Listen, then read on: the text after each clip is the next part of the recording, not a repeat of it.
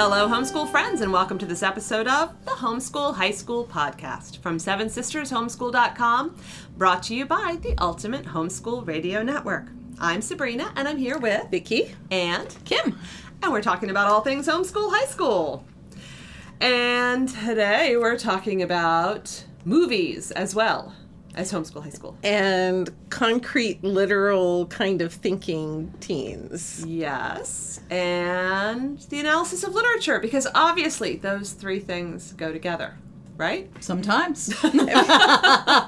and sometimes we want them to go together and have to help them come together. Yes. There we go. Yeah, let's um let's explain what we mean by literal concrete thinkers. Vicki, would you like to explain that to us? Can all right. I think it'd be better if we gave an example. Like, Ah. can any of us think of a literal thinking kid that we've had in our houses? Uh, yes. Perchance? Yes, perhaps. Can you give Indeed. examples? Let's see an example. Or could we be married to one, perhaps? like the ones that when you when you talk about symbolism in a story, they have no idea. Like if you if you did the metaphor like.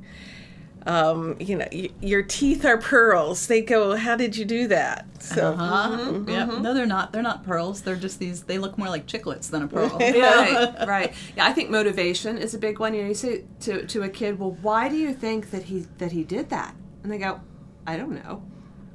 Or, "Well, so what do you think is going to happen after the party?" And they go, "Well, Oh, yeah. I'm just going to read and find out what happened after the party." Like, mm-hmm. why would I sit and think about it when it's on the next page? Yep. I had one of my kids doing a writing curriculum years ago, and it had a long, long, long description of a farm and a barn and the smells and the sounds, and it was just long, long description.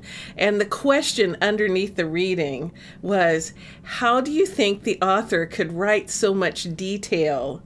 In that description, and my son wrote because he had a really strong hand. Oh, that's awesome. and that's really true. Yeah. Yeah, And it was so old, it was a literal- handwritten thing, Yeah, yeah. a literal, concrete way to answer a question like Yep. that. That's not, yeah, and that's not wrong. And that's what is tricky when we're doing the analysis of literature with our teens. Um, it's one of those subject areas where you can't really have a whole lot of right and wrong answers Right. it's the process of analyzing that is the point and the answer that you pardon me the answer that you come to may be different for every person in the room even if you have 25 people in the room but if every one of them can support their answer with evidence from the text then it's a right answer and that is hard for literal concrete thinking teens Oh my, because there has to be There a has right to wrong, be you know, a a right right wrong answer. and a wrong right. Yeah. yeah, and sometimes it's hard for us moms because we like an answer key with the specific Mm. answer in. Oh yeah. But in inferential kind of thinking, where there's not a right or wrong answer, it's just what you process out. It's critical thinking, it's looking at perspectives. There's not a one, right, right answer. way. Yeah.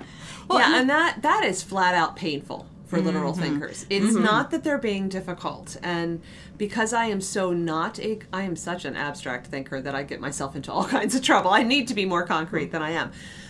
but it used to frustrate me, and I would think you're being stubborn. You're Oh, yes, you think you're funny. You're being snarky.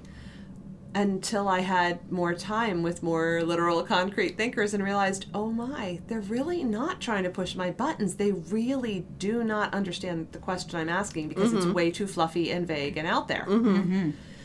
So, yeah. So, um, interestingly, you're talking about answer keys yeah. when um, I've written a lot of literature guides that you can find at sevensistershomeschool.com, and in all of those, we have answer keys, or in almost all of them.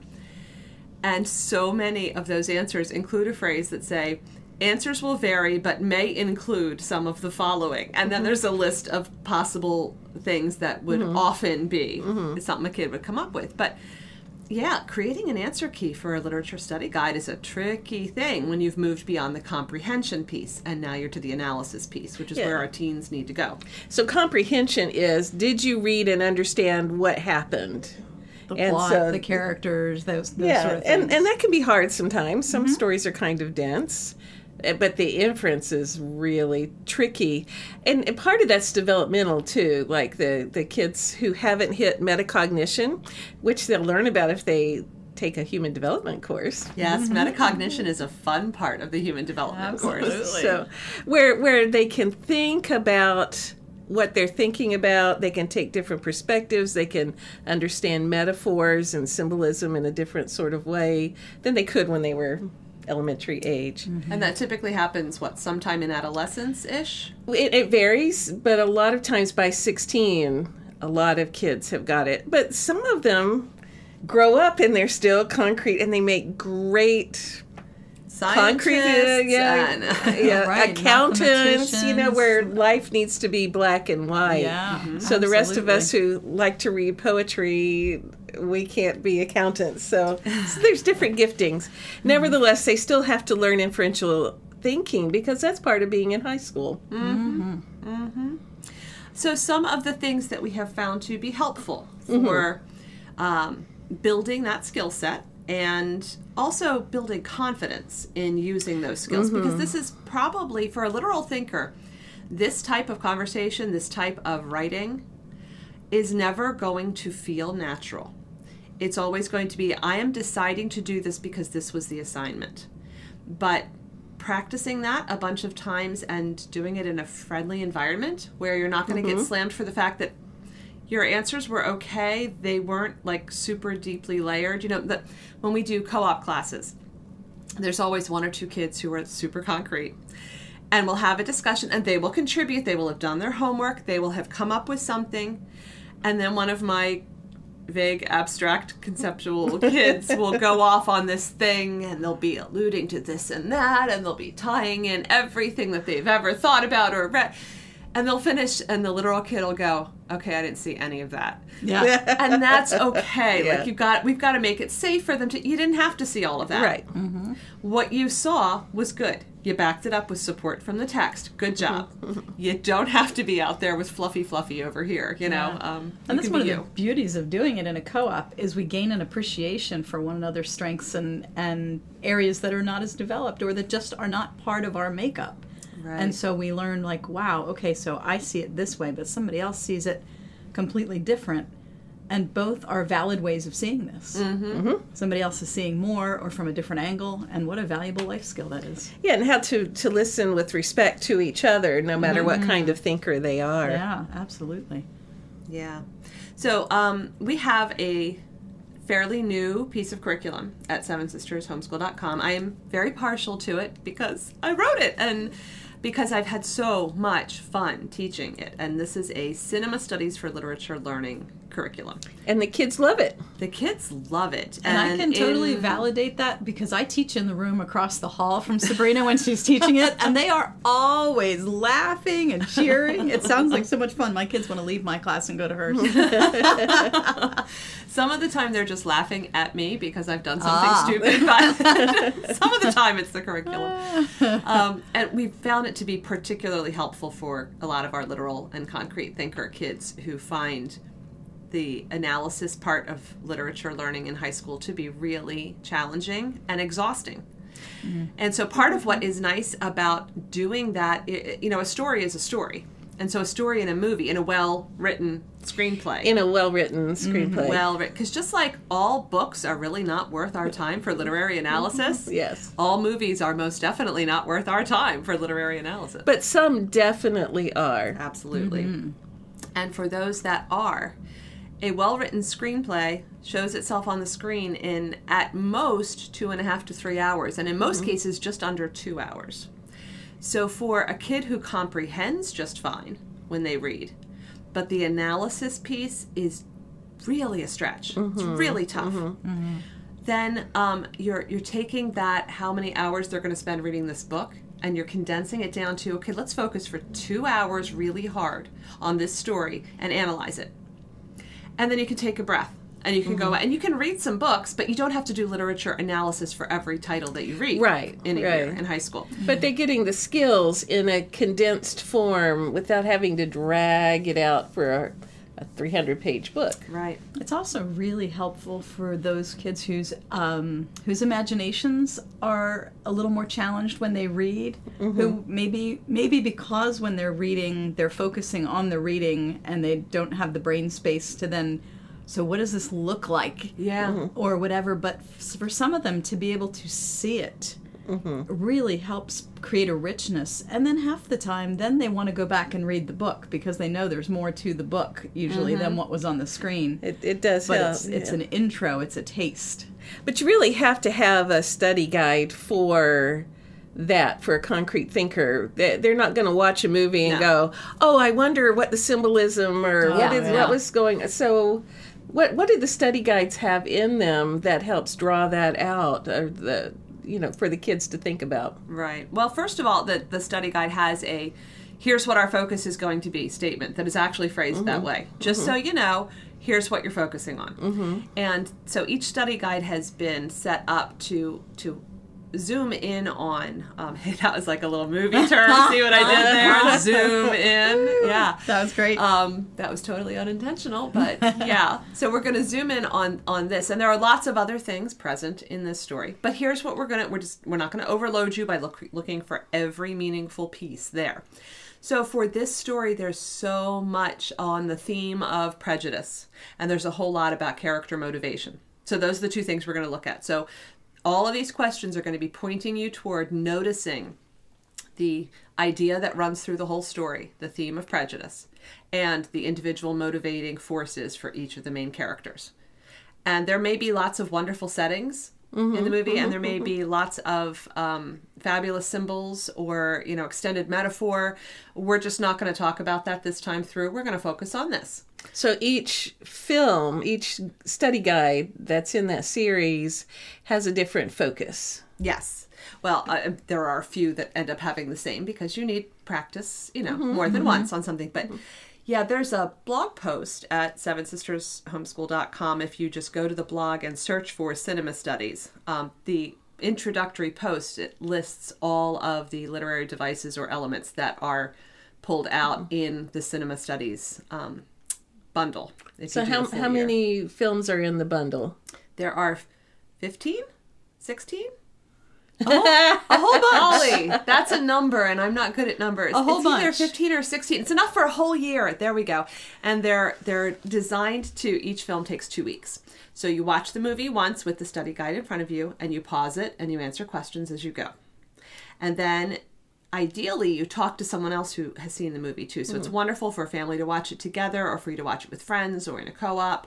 And you discuss a little bit about it and you let it percolate in your brain. Mm-hmm, mm-hmm. And then a week later you watch the movie a second time and now you have those ideas kind of wired into your brain. And when you've watched it the second time, you're ready to write about it. And so you write an essay or a personal response paper based on writing prompts that are in the guide that help you then articulate what you've been thinking about for the last week. What are some of your favorite movies that are in that series? Oh, wow. Let's see. Well, 12 Angry Men is in there, which is just tremendous. That's the the jury uh, with Henry Yeah, Fonda yeah. and it's it's so um, such a, a great way to examine motivation. Mm-hmm.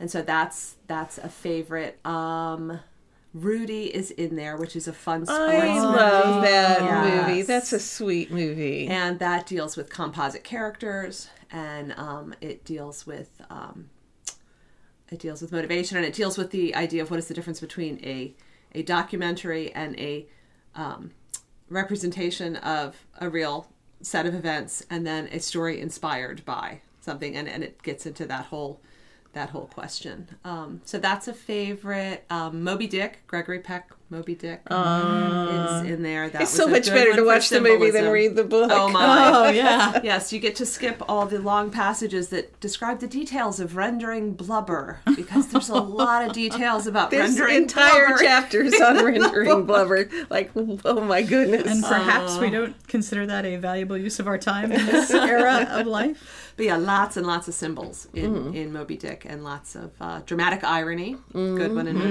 Mm-hmm. Dick also. So yeah, So it's a mixture of serious and more heartwarming because Rudy's definitely Rudy's heartwarming. definitely heartwarming.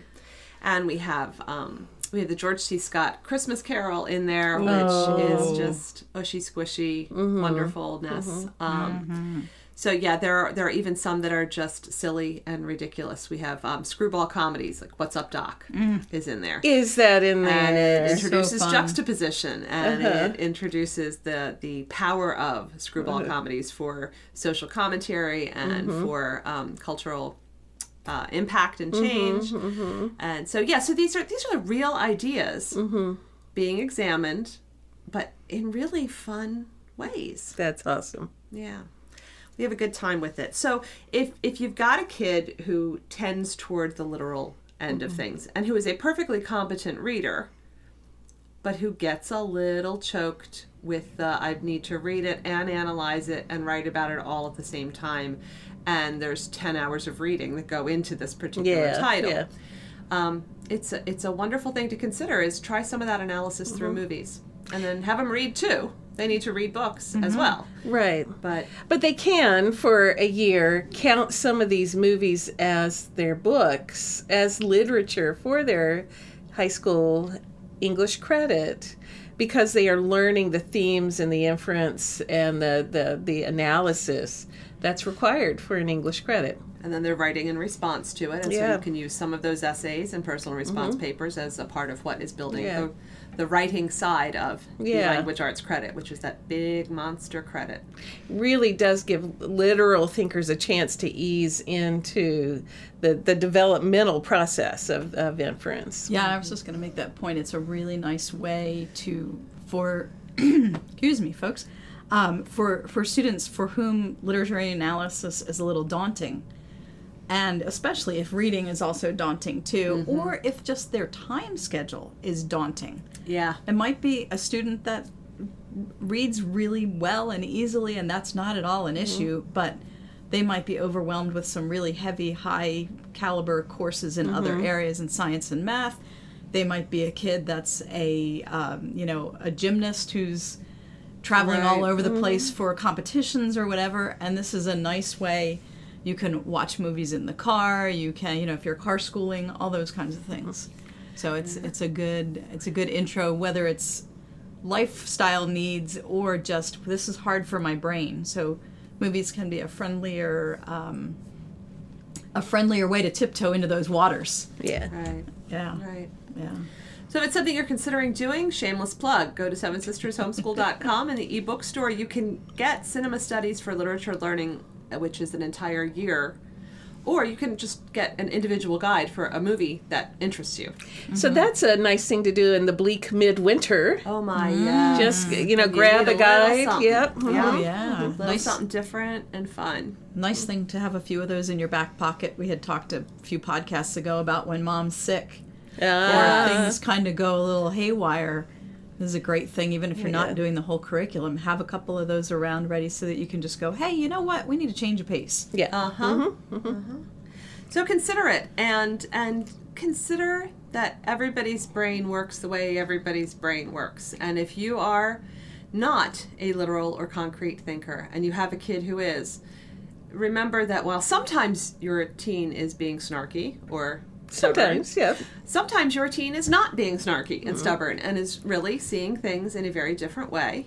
And um, that's that's good for moms too Yes. because we have to be flexible and think and come at things from a different angle and it, it makes us better people too Indeed. Yeah. so yeah we can all learn together so i think that that is what we have for you on this topic and we would love to hear what goes on with literal thinkers in your homeschool because um, it's it's much better when we share our stories with each other and we learn from what's happening in all sorts of homeschool settings We, we love literal thinker stories. They tend to be really fun stories.